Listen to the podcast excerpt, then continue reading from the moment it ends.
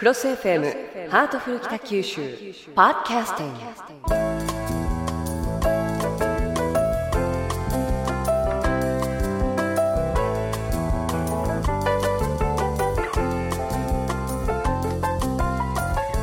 北橋市長にいろんなお話を伺います。ハートフル北九州。今日のテーマは鍋です。北橋市長今日もよろしくお願いいたします。よろしくお願いいたします。いやーずいぶん冷え込んできましたね朝晩そうですね。お風邪なんかひかれていませんか？おかげさまで元気に頑張っております。あの風邪をひく暇がないぐらいにお忙しくしていらっしゃる市長なんですが、まあ、しかしお家に帰られたら熱燗ですとかお湯割りですとか非常に美味しい季節に入ってきましたね。あのこれから忘年会ご家族でも鍋を囲むという方たくさんいらっしゃると思うんですが今日は鍋談義ということで、えー市長には鍋の話いろいろと伺っていきたいと思いますはい。さて市長は高校生まで兵庫県にお住まいでしたよね、はい。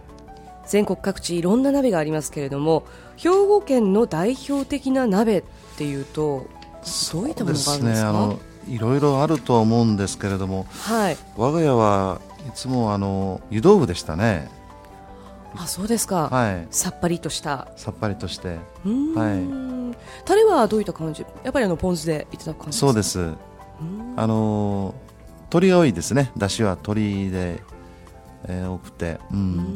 ん兵庫県のそうですね。鍋って言ってもあの要するにいろんなものを入れる寄せ鍋が多かったですね。なるほど、はい。お出汁にはもう味はついているわけですよね、はいそうですね。へえじゃあ案外さっぱりとしたものがそうですね。多かったといなるほど、まあ、あの手元の資料には兵庫県はすき焼きとかしゃぶ鍋とかぼたん鍋と書いてありますけれども、まあ、でもあの地元のものをふんだんに使うっていうお鍋、まあ、あの形は多少違っても大体同じようなところがあると思うんですが水炊きでしょ？ちゃんこ。それからあの市長が昔から食べていらっしゃったという湯豆腐ですとか寄せ鍋でしょ？それからしゃぶしゃぶチゲすき焼きカニすっぽんフグいろいろありますね。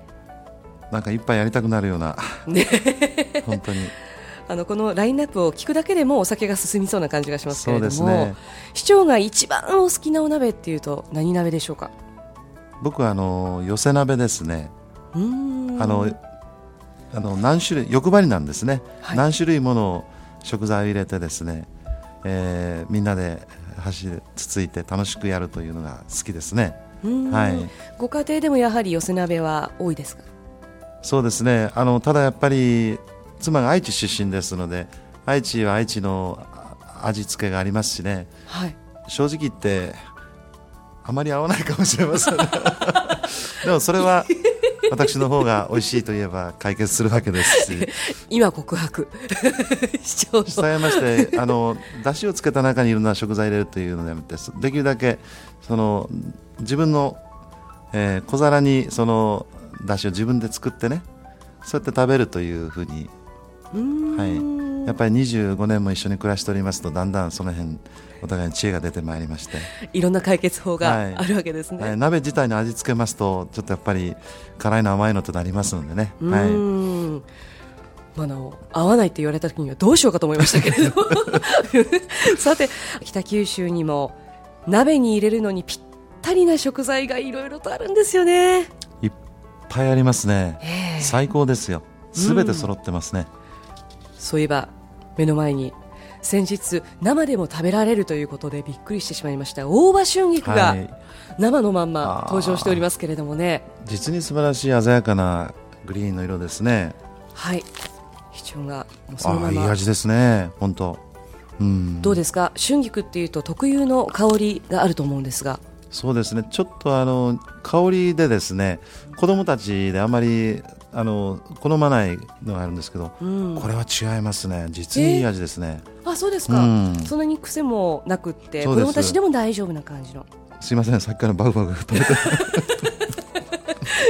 早く飲み込みます。すいません。いえいえとんでもないです、えー今試食をしていただいたのが大葉春菊という本当に見た目も私たちが考える春菊。あの葉っぱのこの凸凹がたくさんあるようなそんな春菊とは違って一枚の葉っぱがそのすごく大きいんですよね。細長い、はい。ええー、春菊なんです見た目がまた綺麗ですしね。鮮やかですね、まあ、生でも食べられるということで鍋の時にはもうシュッとこうそうですね。グラスぐらいな感じで食べていただきたいですね。これはもう全国ブランドですね。最高の食材だと思いますね、えー、他にも北九州で採れるお野菜ほうれん草ですとかそれから小葉春菊っていうのもあるんですね、はい。ありますね。うん。あの全国で食べられている春菊と同じ系統なんですが堆肥を使って健康な土作りを行っていたりですとかあのいろんな形ですごい健康的な春菊だということなんですけれども他にも白菜菜でしょう。それから主役級のものもありますね、はい、牡蠣。そうです。これは豊前のですね一粒がき、はい、これはなかなかおつな味でしたね。あの身がしっかりしていて、はい、あのこれは味わい深い牡蠣ですね。はい、プリプリなんでしょ？はい。それと渡りガニがね、えー、豊前の海で水揚げされるんですけどもね、これいいんですけれども、はい九州の西の方に持って行ってねそこでブランドになっちゃってるんですね。もったいないですね。もったいないですね、はい、この渡り貝なんかねもうばっちり北九州の食、うん、代表的食材になりうると思いますね。へ特にこのシーズンは身が詰まって濃厚な旨味があるということで、はい。えー、荒株もありますよ。あ、荒株。高級魚ですよね、はい。